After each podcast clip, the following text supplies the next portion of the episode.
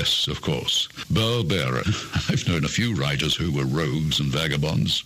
And I'm Roger Moore. I didn't supply the microphone. Ah! Live from the gleaming, streamlined, state of the art studios of OutlawRadioLive.com, nestled in our secret bunker somewhere in the Los Angeles area. I know we're somewhere because I'm there. Your microphone isn't even working today. What a Hello. blessing. Oh, there we go. I'm Burl Barer. That's Mark Boyer, fact checker, co host. Got some great guests coming up on the show. Guest is Alex Merklinger. Hi, Alex. Hello, Burl. How are you? Alive and well and better and better. I've known Alex for, gee, about, uh, about almost 50 years, which shows how old we are. Uh, the Human Potential Movement's a movement that focused on helping normal people achieve their full potential through an eclectic combination of therapeutic methods and disciplines. Uh, human potential is described as the innate ability of every person to live and perform in alignment with their highest self. It's a combination of both outer and inner work, and the guy received more press and publicity worldwide for being one of the catalysts of the human potential movement is with us on the show today, and that's Alex Merklinger. Is my definition of what I read is that fairly accurate, Alex? You know, it is, Burl. Um, it, it, it covers the very uh, skin on the top of it, but yes, that's that's really what it is. What we started, and you were back there too because you did it with me. Uh, we enabled people to reach a higher potential within themselves, and it was interesting. We were the first people to do it, by the way. I I was actually teaching back in the 1960s. Whoa. Yep, that's what it says right here in our in the research that Mark Boyer put together. That that's just about when the while there were precursors to it, that's kind of when it took off. And uh, you were doing that stuff in New York City. New York City. Well, Yep. Yeah, let let me give you the history of when the New Age and uh, the Human Potential movement started. Please do. I had been teaching around uh, the Northeast for several years. And then I, I had at one time uh, about 12 other people that worked for me as teachers. And one day we got together and I said, okay, we got to stop teaching, you know, 25 and 30 people at a time because this is too important. Who wants to go to New York City? And none of them wanted to. They said, oh, it'll cost so much money, you know. So I said, okay, I'll do it, but I never want to hear anybody complain about it. And I went out the next day and borrowed all I could against my house, and it was about uh, seventeen or eighteen thousand dollars. And I put two ads in the Sunday New York Times, and rented the grand ballroom of the Ambassador Hotel, which is above, or was in those days. I don't know who's there now. Uh, Grand Central Station. And uh, at the time, I, I never liked wait. This, oh, and Burl, the interesting thing was I charged five dollars for people to come and hear me talk. And it was worth it. Well, I, I used to tell them, I said, I'm as good as any movie. I'm entertaining. That's So true. We, we used to we, we used to charge five dollars a head. Well, I didn't wait for it, but when, when the time come came to uh, start my lecture to tell people, you know, what we do and why it works, I walked down from my apartment down to Grand Central Station, and there was a, a crowd of people outside of the station that went round 42nd Street down to Lexington Avenue and then up. And I climbed the stairs up to the grand ballroom of the hotel, and it was crowded. And I and I it never dawned on me why until I walked into the grand ballroom, and there was about 3,000 people there, and about uh, equal number in the the uh, vestibule trying to get in. And I always said that is the beginning of the New Age movement and the human potential movement. So that started it, I think. Well, out of those 3,000 people at five bucks a head, they got you off to a good start. It, it, it did. It, uh, I because today that's worth probably what two fifty or something like that. yeah, or or twenty five cents, something along those lines. Now, we used to give a Wednesday night lecture, as I recall, and uh, That's correct. and uh, charge for that. And then from that Wednesday night lecture, people would sign up for the weekend seminar, the entire course, which had this amazing guarantee you'll be psychic by Sunday or your money back. All right, that's correct. And that is what blew most people's minds. And I can even remember some people saying, well, this has got to be a scam. You know, this has got to be uh, some sort of a, you know, trick. But the amazing thing, and you said this to me, is that the transference of thought from one person to another without speaking is the easiest thing to teach and for people to realize happens all the time. And I don't know if you remember That's this or not, Alex, but I came as your guest to the first class you did in Seattle, Washington, because we'd met on a radio correct. show in Portland. And there is an Right, exercise that Alex teaches where you build a mental workshop in your imagination. And you can have this be anywhere in, on, or out of the world, whatever. Right. And uh, All right. and when the exercise was over, you said, "Did anybody have anything unusual happen?" Well, I did. You did. Yes, uh, during that training, in my mind, I built an armoire. You did. Well, I'm so happy for you. And I raised my hand and I said, "Yeah, Alex, I had this really weird thing happen. I'm creating this imaginary workshop in my mind, and there's a knock at the door." And I opened it, and there was a woman standing there who was one of the other students in the class. All I know is her name was Eve, and she has two chairs, which she, which I called Les Crane chairs, which are like these plexiglass chairs, like like the size of bar stools, that uh, Yeah. Les Crane used on his TV show that was on ABC uh, network at 11:30 at night. And she says, "Here, you can have these two Les Crane chairs for your workshop because I don't need them anymore." And I said, "That's really strange." And, and what is that? Why is she showing up at my metal workshop? And if you recall, the woman Eve said, "I know why. I'm Les Crane's ex-wife." Oh, for crying out loud. I, uh, I don't I think, have to apologize. I don't I don't think anyone should delve into Burl's brain. So that kind of kind of just goes there's something weird going on here. When I didn't know she was his ex-wife, and why is she showing up in my imaginary workshop, giving me two Les Crane chairs? That was uh, that was your first class in Seattle. There was uh, in a little bookshop, and that was my first introduction to you. And why is it? And maybe you could explain this. Why is it that this thought transference, uh, being able to be influenced by what other people are thinking, even if they're not talking to you, how does that work? Or do you have any idea why that works? Well, uh, I go back to uh, even what uh, Christ said in the Bible, and he said, you know, to think something or to imagine it is as bad as doing it because in reality, you have already done it. And stuff like that always uh, remained in my my mind, and all of a sudden I realized because I used to do a lot of reading in those days too, and uh, I read the story of Edgar Cayce, and I said, I know what he's doing.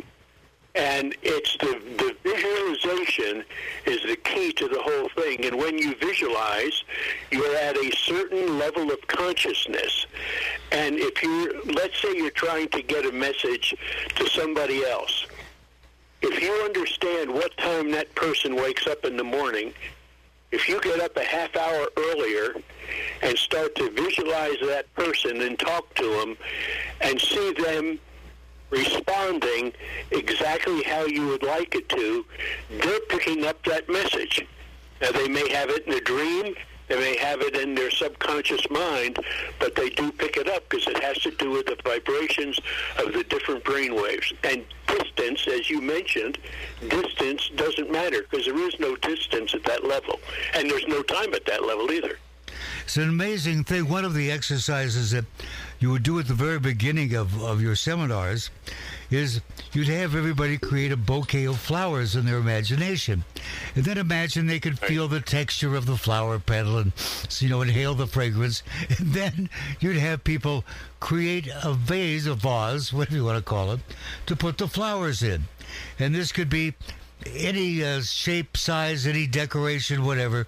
Make that Right. and put the flowers in it. Then when we were done, you say, "Did anybody here have a problem that you had uh, something in your mind that you created, but it kept changing on you?"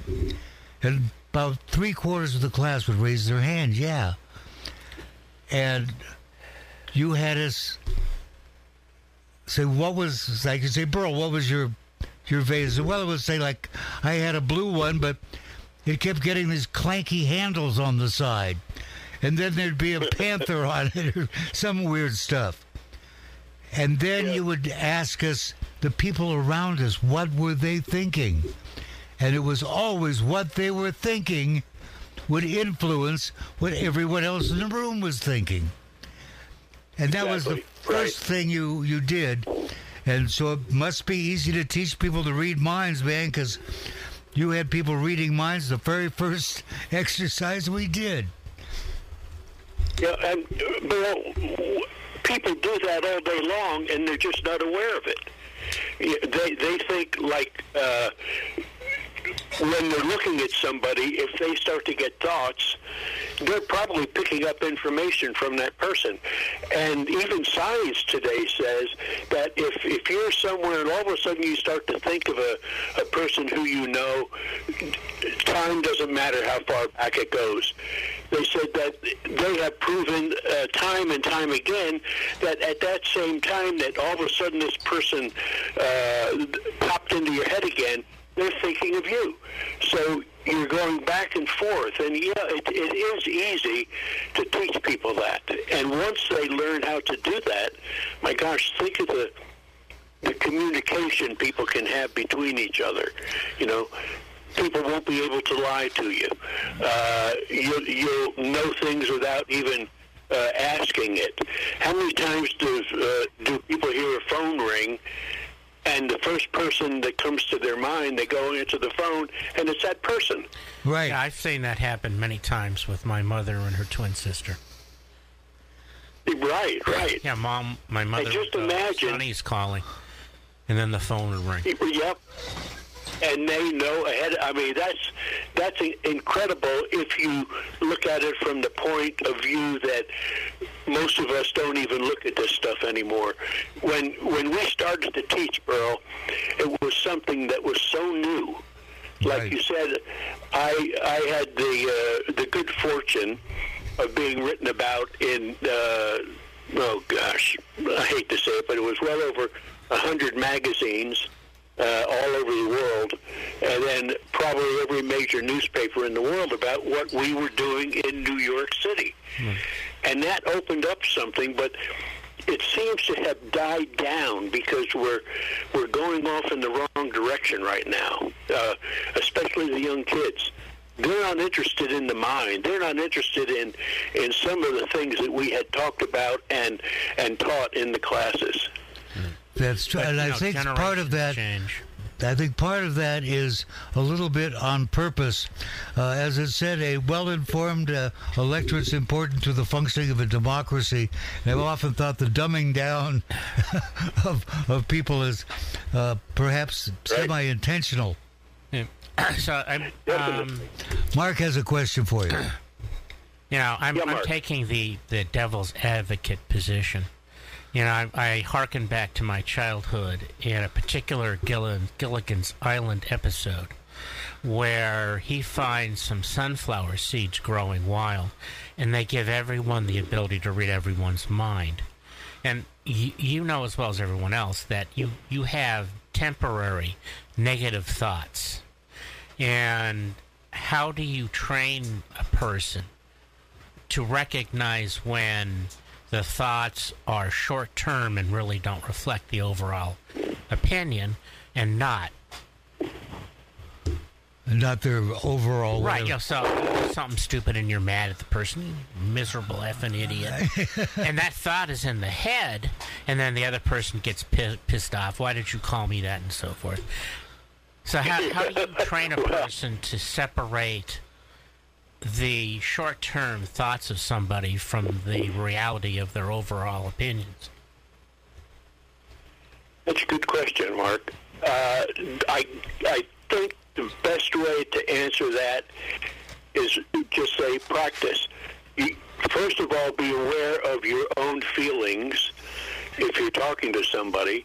Uh, keep in mind that the average person, when you're talking to them, only hears like one out of every 25 words because they're thinking in their own mind about themselves all the time.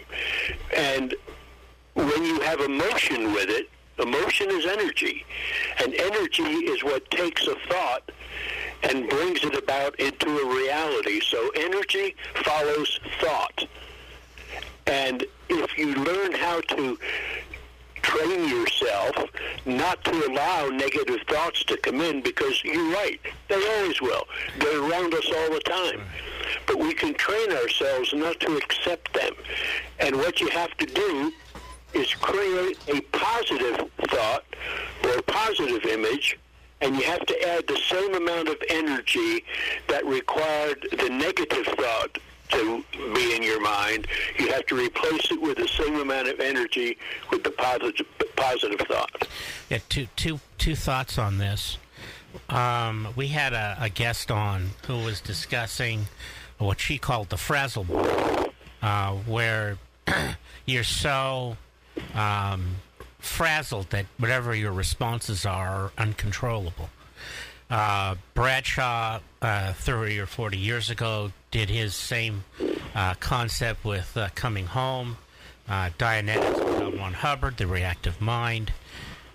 Getting, uh, you, you have to, to get a handle on who you are and why your actions and responses are automatically negative before you can take the next step and accept other people's negativity objectively. Yeah, I think that's a, that's a good point. You would mention in the classes that if this negative thought comes into your mind, immediately recognize it and cancel, cancel. you know, cancel Yeah, it right. out. Yeah, Get Bradshaw rid of it, called yeah. those scripts. di- Um, uh, Hubbard called it the reactive mind, and both of them were an attempt to help a person recognize those scripts, which are automatic. They're they're part of the subconscious, which is my next point.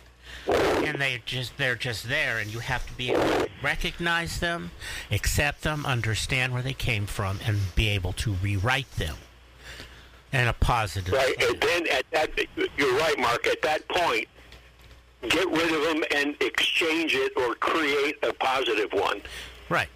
You know, the react the overall emphasis of the reaction could be similar, but instead of it being a negative reaction, it could be focused into a positive direction. Yeah, I think one thing that you taught in the classes is that the difference between a reaction and a chosen conscious response. And I remember in the class one of the uh, analogies I would use, and I think you used it also. and I would say, pretend you have a remote control, like you do for your TV set. Yes. Except you do on Yep. yourself, and you can hit pause, reflect, and then Right. decide your what your response is going to be because you can get triggered we all can Yeah. into a reaction Yes. rather than a conscious response And that's uh, that was the focus of both uh, Bradshaw and uh, Hubbard was And the recognition yeah. of and then the techniques that they developed to help you rewrite them.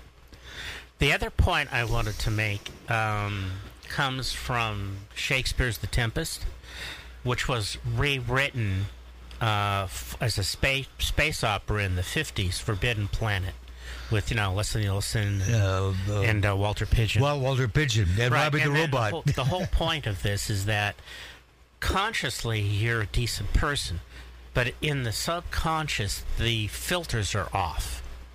And that's what destroyed the civilization that was on that planet and ultimately him. You know, the, the person who had taken and become this subconscious monster.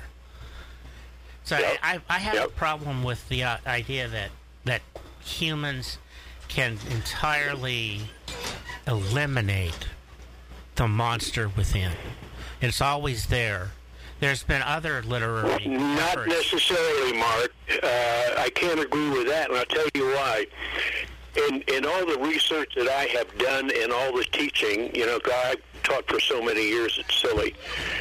And that is the most important thing to understand is we have basically four levels of consciousness. When an a human being is first born and it comes out of the mother's womb, the first brain rhythms that they produce are delta brain waves. Then it goes from there to theta brainwaves. And the theta state, which is an unconscious or subconscious state, is the most powerful level of awareness there is. After that, you have the alpha state, which where prayer, meditation, and all the other stuff that people talk about it takes place. And then the last one is the outer conscious state.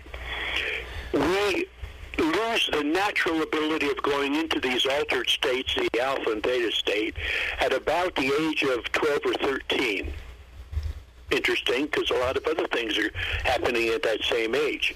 But what what happens is when we are young and we're living in the theta state all the time, if somebody says something negative to us, that's impressed in our mind.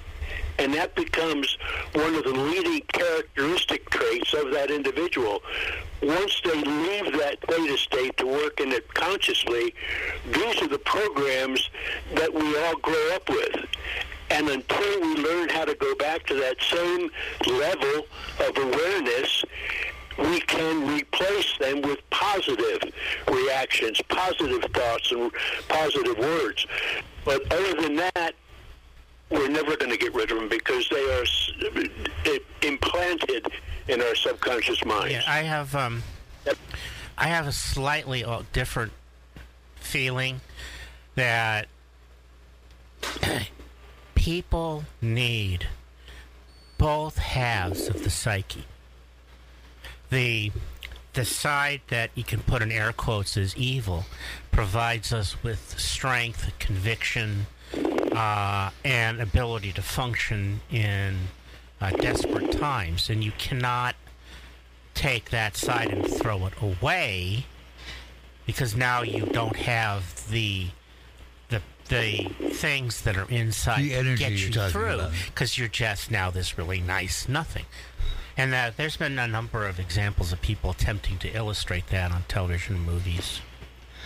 But I have that. What we're talking about here is the transformation of the individual and society by the conscious application of what are essentially spiritual or moral ethical principles, and by replacing their negative programming by positive.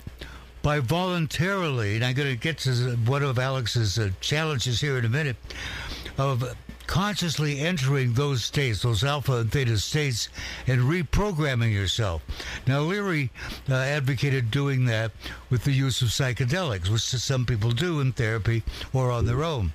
But with Alex's program, you learned how to consciously enter those alpha and theta states at will and there were exercises to put you through creation of a new self-image. Uh, we saw some amazing transformations take place uh, by that process. Now if i'm correct alex when you first started teaching this there were people uh, psychologists or doctors or whatever who said to you people should not have that ability. It's not right. They can't be trusted on their own to enter these states. And you had some pretty uh, wild discussions and arguments about that didn't you? Well, let let me give you one that that is always kind of in the, the forefront of my mind in that same respect. Many years ago, uh, when I lived in Portland, uh, one of my dearest friends was the president of Lewis and Clark College, uh, Jack Howard, very, very well known in all uh, educational circles and even government. Uh, he was head of, I think, two or three different programs by the president and what have you. And he had a uh, a symposium one time. It was it was private though. It was not public. And we had some of the leading uh, people, psychologists, uh, doctors, an astronaut by the name of Edgar Mitchell was there and we were we were doing all this, um, and I was talking about what would the the object was of the symposium was how can we bring about a higher level of consciousness within humanity. That was the title of it, and once they learned what I did on the last day, and Bill, I will never forget this. We were in a long table, and on my left-hand side, Jack Howard, who put it together, and he's the the president. He's dead now, but president Lewis and College. Uh, Lewis and Clark College. Uh, uh, William Tiller, the physicist from Stanford, sat together. At the very end, there were about eight different people, doctors, scientists, and Edgar Mitchell, who sat there. And all of a sudden, Edgar Mitchell stands up and he starts to holler at me. And he's pointing his finger and he said, You shouldn't be allowed to do this because you give people too much power. True story. you give people too much power. Boy. Too much power. And I jumped up and I and I I, I don't think I swore at him because he was very popular in those days. And this is before he started his whole movement. And and I said, and you're the reason I do it because what makes you think that you have the power to control over people and then restrict what people can do and learn? Wow. And every single person there came up to me after the whole it, was the symposium lasted for three or four days, and they came up to me after and everyone thanked me except Edgar Mitchell. but several years later, Edgar Mitchell got off into the same area of study that we're talking about now that I did. And he became very famous for that. Amazing. So he had a kind of a turnabout of the deepest seat of consciousness himself. Right. Yeah. That's true. Yeah. Yeah, I thought it was interesting that uh, someone wanted a demonstration one time of people being able to voluntarily enter the the alpha state, and you had one of your students kind of wired up to a you know a brainwave reading machine, and yep, right. Tell me that story about what why it didn't seem to work at first. Yeah. Uh, what it was, Elmer Green, who was uh, one of the top research scientists and uh, in the world at that at that time, and he did a lot of study with the mind and uh, human potential. And he and I used to argue all the time. If we were on the show together, he would say, "Well, you can't teach people how to do that. You know, that's impossible." Blah blah blah. And uh, so one day, I said, "Okay, I'll prove it to you." And and I went and I got an EEG machine, electroencephalograph, and I got one of my students, and we met in New York City and Edgar Mitchell was, I mean, uh, Green. Uh, no, yeah, was there also, and I I hooked her up to it, and I said, okay, now you know, go into the alpha state, and so uh, he Elmer set the machine to the alpha brain rhythm which is, uh, I think it's what, 6 to 14 cycles per second. And nothing happened. And he said, see, I told you. And we, we were on the radio when this was going on. And he said, see, I told you, you can't do this. This is impossible. You know, he called me a con and all this other stuff. And then I said, no, wait a minute. Something is wrong here. And I went and I had the the uh, the guy handling the EEG machine. I said, "Would you turn that to the theta state, which remember that's lower, deeper than the alpha state?" Right. He turned it there, and this girl who happened to be my my wife at that time, the girl that was doing it was creating a pure theta brainwave consciously. Elmer Green and I became great friends after that. As a matter of fact, Elmer Green was one of the people at that symposium I just mentioned to you.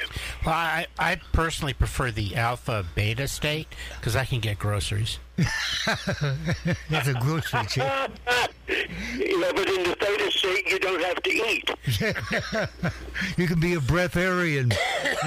Just breathe the Of nutrients course. out of the food. Well, I remember when uh, in Seattle, people were giving us uh, uh, doing the psychic stuff. People said, "Well, you know that Randi guy says that's all fake, and no one has ever allowed themselves to be tested to prove that it really works." And I said, "Okay, uh, I'm brave enough, and I think Alex is too." And I may have been both of us went to uh, Pacific Lutheran University psychology department where like at the beginning of Ghostbusters, where he's holding up the little cars with the squiggly lines and the star and all that, and tested us, and he went, "Well, it's far above chance. You're right. You can do it." That's very, very true. And Bruno, you you know for a fact, and especially w- with your and Mark's background now and what you do, we are able to pick up information outside of our own consciousness. And when when certain things happen, or when certain things are about to happen, we can change them, or at least see the results of them. And it's like, you know, you and I became at least well known with in certain circles of some of the people that were up in the Northwest at that time who were being killed. Maybe you should say a little bit about what we did with the police up there. Yeah, we were doing a seminar in Seattle when it was about the uh, middle of the day or uh, afternoon of one of the classes, and about three detectives from Seattle uh, Homicide uh, Major Crimes Department came to talk to us. First, I thought maybe they were going to come arrest us for something, but they they came and they wanted to ask us if they gave us the name of someone who was kidnapped, if we could describe the kidnapper. And we looked at him and said, Give us the name. And they did. The name was Heidi Peterson. And we both described the same person, and their jaws dropped, and they're nodding their heads and said, That is the exact description of our primary suspect, but we don't have any evidence. But that's the person. And then uh, on February 6th, several months later, uh, got a phone call from the same detective, and he asked, see, the CIA is, is smarter than the FBI on their advice on how to deal with people who do what, we did. And that is, he specifically said, Where will we find Heidi Peterson? And I believe we both told him the same thing. There's an exit off Interstate 5 uh, called the, in Seattle called the Boylston of Roanoke exit. And I said, Well, you know, I can't guarantee anything. We just tell you what we see. Take the Boylston Roanoke exit off Interstate 5, and there is a clump of like blueberry or blackberry bushes there. That's where you'll find her. And they went right out there and found nothing. And I said, Well, you know, it can't be right all the time. One year later, to the day, that detective called and said, You were right. And I said, What are you talking about? I said, This is the same day that you said where we'd find her. That's exactly where we found her. You were just one year early. And in fact, Not only that, but in, in the exact position that they would find her, we, we, we described to them. Yeah, and in fact, that detective, I I have the study, and it'll study will actually be reprinted in your book that comes out sometime this year, of a study that was done and printed by the Department of Justice and the FBI, and uh, the topic was. Are psychics any good at solving cases? And the answer was no, is what they decided. But it had a, a, a footnote or A caveat. a caveat at the end. It says, however, one detective came up to us and said, Yeah, but we were told exactly where to find the body of the kidnapped child, and they were right. There was just one year to the day early. So it didn't solve the case, but it was accurate. And it was the same thing because the next one we did was, uh, boy, I remember I was in Walla Walla, my hometown, uh, teaching one of the classes. And I guess they got hold of you up there in Seattle. And they got hold of me by phone. And they, they knew just to say the name, which was Janice Ott, age 20 something, Seattle, Washington. And we said, Marymoor Park, Lake Sammamish. Unfortunately, she's deceased. You'll find the body in Issaquah, Washington. And I think you actually went with the detectives out there to Issaquah. Oh, yeah, I did. They they picked me up, and as we drove into where the lake was, there was a, a, a pile of brush, and I said that she had been there, but she has been moved. And we described the car that this guy was driving in. Yeah, the and brown happened to be Volkswagen. This, this, yeah, and it was that girl's car. And I said, but here you well, if you remember, they went there and they did find her body. Yeah, they Didn't found the two, body. but it was 15 years later. Now, you told them right there to go look for more. 15 years later, Ted Bundy said, There's more in Issaquah, X number of feet or yards away from where you found Janice Ott and, and the other young lady. Uh, Dogs out and search the uh, little little area. Yeah, they didn't. They just found that one place where the two bodies were. And 15 years later, Bundy said basically that Alex was correct. And they went and they found the other bodies. Oh, good. Can you guys help me find my car keys? if you're lucky. Their names are car keys. Car keys. You know their age? Uh, Twelve. this was very depressing, though.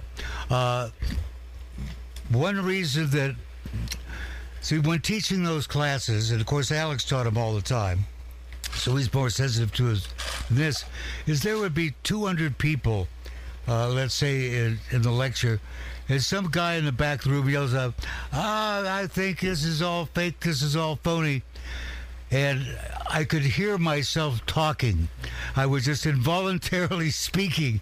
And I said, Before you came here, you were almost late because you were underneath the kitchen sink trying to fix a link, and your butt was sticking up in your wife's face. And his wife cracked up laughing. And he turns and says, Did you tell him that? No. As they say, say it, don't weigh it. Yeah, I, I, yeah, right. I'm dyslexic, or uh, not lexdisic, but dyslexic, and I had a terrible, Yeah. difficult time in school as a child.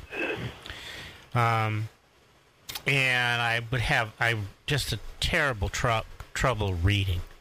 A the letter, words and letters would get mixed up, and then I'd forget what was there or I just read. It was tough. So I went to the Evelyn Woodhead Sped Reading course, Speed where I reading, yeah. improved my comprehension two hundred percent. uh, you know, I had I, I lost count of the number of people that said it's all bunk, but it's not. It, it changed my life and allowed me to get through school, learn how to read. You know that my But Mark, let me tell you, I also took her course. Yeah. I, absolutely. What it Uh, did is it I freed took that me for- symbolism. When Yeah. you read, you you you read each word one at a time. Most people hear the word in their head. It's called subvocalization, which uh, limits the how quickly you can read. But the uh, dot, the uh, Evelyn Woodhead technique teaches you how to to get rid of subvocalization and just to see what's there. It's like turning the page upside down. It goes from you know a word to the whole page. Yeah, block thoughts. And yeah, and uh, yeah, that got me through. Some, There's also another treatment for dyslexia that involves using colored lenses in reading. The great trouble uh, reading because of his dyslexia is now a New York Times best-selling author. well, I, I I am also an excellent writer. Uh, was all technical and business are. oriented, but I just you know It's amazing that someone who had tr- such trouble reading, such as you and, and Todd, uh, wind up uh, being excellent writers. Well, if you have to work harder at it, you ha- I have to have a significantly larger vocabulary than normal because there are there will be the inability at any given moment to spell the word you want to use. That's But why God can go invented spell checkers. But you can go no, no, that's useless because you don't recognize it. ah, no matter what it is, it, it just isn't there. You could write the word dog a hundred times in a paper on one page, and the hundred and first time you don't know how to spell it and you can't find it on the page. That's a difficult situation. Well, that's just the way it worked. Wow. Uh, so Yeah. you had so you I had a thesaurus in my head, and I could find a word that I could write. ah, smart. See, the human mind is capable of all sorts of workarounds. That's one of the problems I had the most with with the handicap is you get this. We'll go look it up in a dictionary. But if you don't know how to spell it, how are You're gonna look it up. I look it up. Right, exactly. Now, you also had, uh, I think, uh, an interesting influence on American culture, in because of the people who attended your classes. Uh, authors such as the guy who wrote Jonathan Livingston Seagull. Oh yeah. Uh, as a matter of fact, uh, it's interesting you said that, bro, because in my mind, I can see same picture where I was standing, the classroom where it was, because it wasn't in my office. It was in a uh, a very famous photographer's off, office, and he he wanted me to do a, a private class. His name is Wingate Paine. Uh, I, he's passed on now too. But uh, I figured, oh, okay, I'll, I'll I'll do it as a favor, you know. But I was teaching people out of my uh, classes in New York City, so I went to his studio, which was about two or three blocks away from mine, and there were about 150 people in the class. And I, as I stood in class, to my left, because there was a, a walkway down the middle, there was a, a, man, his wife, a guy that was his vice president, and the wife of another vice president. Uh, he was president of the Hertz Corporation. On my right-hand side was a uh, a psychologist or a psych no, it was a psychologist. And next to him, on the front row, all the way over to the right, was this young man. I mean, he was a few years older than I am, but uh, I liked him because he was also a pilot we go through the whole class, and uh, during during one of the breaks, he came up to me and he said, "Alex," he says, "I got a real problem." He said, "I've been writing a book now, and I cannot figure out an ending for it." So I basically told him what to do, and I said, "By the end of the class, that ending will come to you during one of our exercises." And about three months later, Jonathan Livingston Seagull was printed. Richard Bach was one of the last guests I had on my radio show a few years ago. And he said on the class, he said, Alex, I want everyone to know that I never finished writing Jonathan Livingston Seagull if I hadn't taken your class. And I said, Richard, no, no that, that's not fair. You, you did it, I didn't. But it opened up something in him. And my gosh, he has, what, six or seven best-selling books that he's done. Just great. And you know that that And he's a book, that book was declared Jonathan Livingston Seagull. There's a book called Gull of Glory claiming that Jonathan Livingston Seagull was the Antichrist. Oh, for, oh, geez, Earl. Honest, I read it. I went, "This is crazy." Oh, and and somebody actually had that had that printed. Yes, it's called Gull of Glory. It's a, Oh, it's a real crackpot piece, but uh, I always remember remember that. Did John and Yoko take your class at one time? Who who again? John Lennon. I was in my office one day and I got a phone call. And the guy said, I'd like you to teach a, a class to me and my wife. And I said, no, I won't do that because you need the other people in the class to feed off of and get ideas and the energy. And he said, no, I don't want anyone else in the class. I said, then I can't do it. And that was John Lennon. And then he put out the album Mind I- Games. What, what, what a schmuck! I turned down John Lennon and Uncle Leono to, to take my class. So anyway, You and Decca Records, who turned down the Beatles. Okay, just just as a heads up, gentlemen, yeah. get as much information as you can prior to making a decision.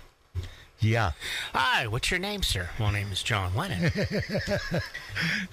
That My might wife have and I, been. Yoko, would love to have you come over to our apartment. Yeah. Uh, yeah, but he wanted me to teach it in my office because of the, you know, I had backup books and a lot of other stuff. But uh, yeah, I, I, I, I, I think about that every once in a while as I'm kicking myself. yeah. Uh, what was I going to say? Oh, we both kind of got depressed uh, doing these readings for the cops and finding dead bodies and crashed planes. And we decided, actually, we were approached by Washington State Penitentiary, had a program to reduce recidivism. To get the, the guys not to come back to stop being criminals. And so uh, we were invited to Washington State Penitentiary to do classes, which we did. And there are two really interesting uh, stories from that. That program went for uh, several years for both the inmates and the uh, families. It was quite successful. One fellow, however, didn't quite understand. You did a, a great presentation on taking personal responsibility, you know, for yourself and your actions and all that. And at the end of the exercise, he came up and said, I really learned a lot. And I've decided next time I do a bank job, I'm doing it all by myself.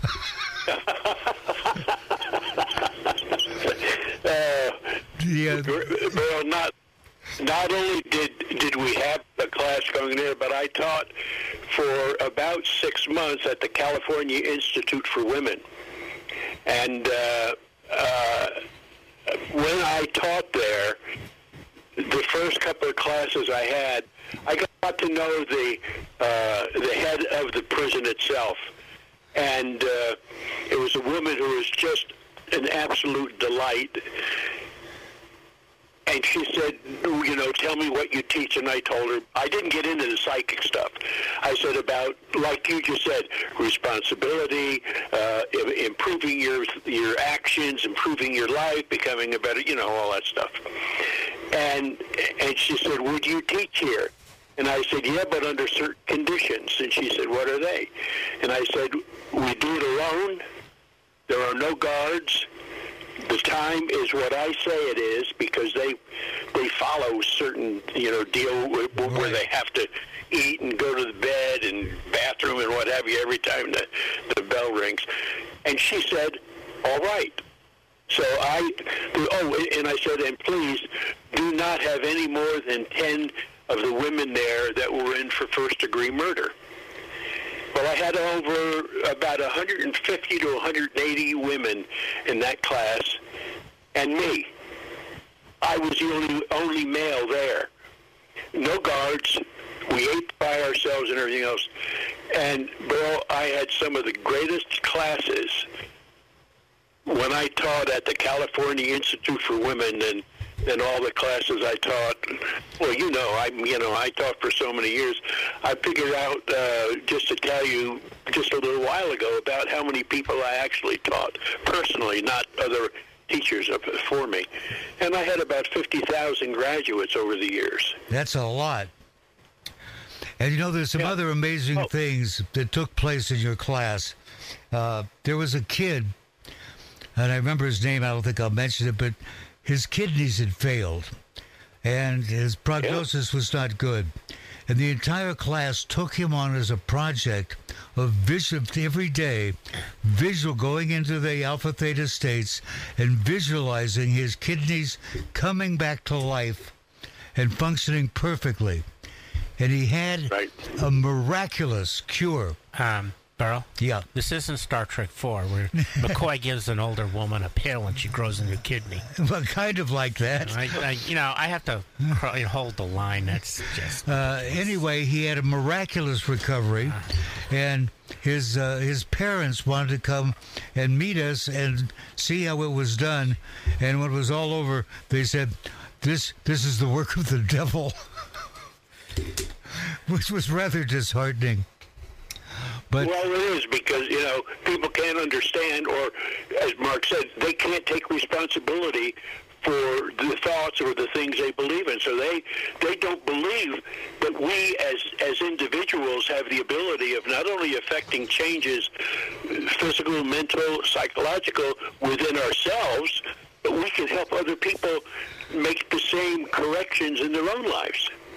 yeah, it's a rather amazing. We had another case of very Go ahead. very famous guy. His name was Algur Meadows from Dallas, Texas, an oil man. And uh, I got a call from his wife one day, and she wanted to come and take the class.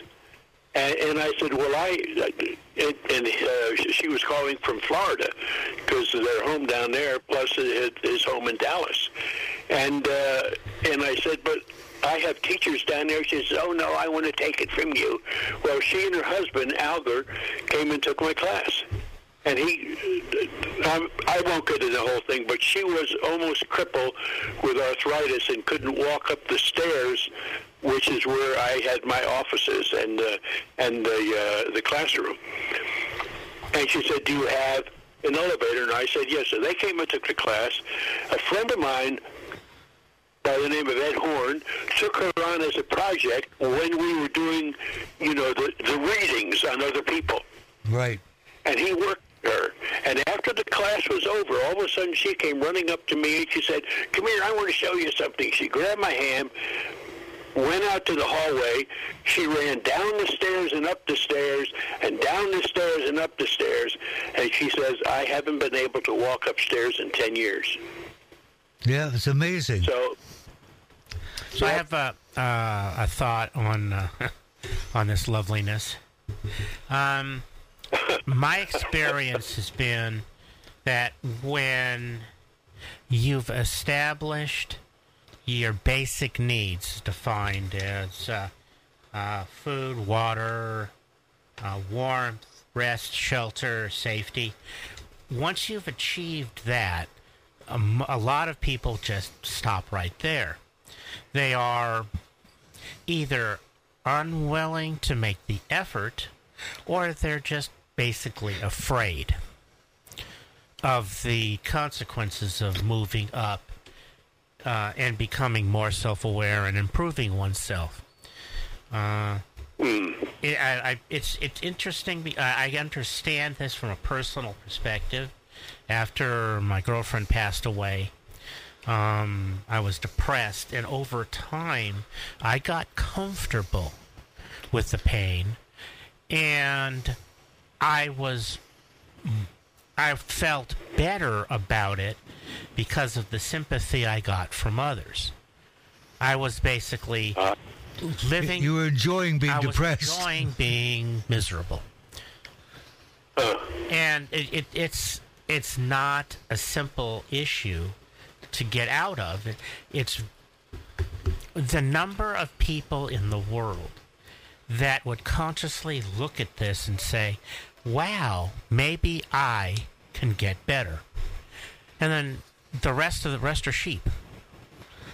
And just they're just happy the way they are, and they don't want anything to change. Well, that goes back to the story I've told before. And Alex, I don't know if you know it, but people who listen to the show have heard it before, but I'll say it again. If you have a paranoid delusion, your brain will do anything to protect it. And this is a true story. Right. This patient had the delusion that he was dead.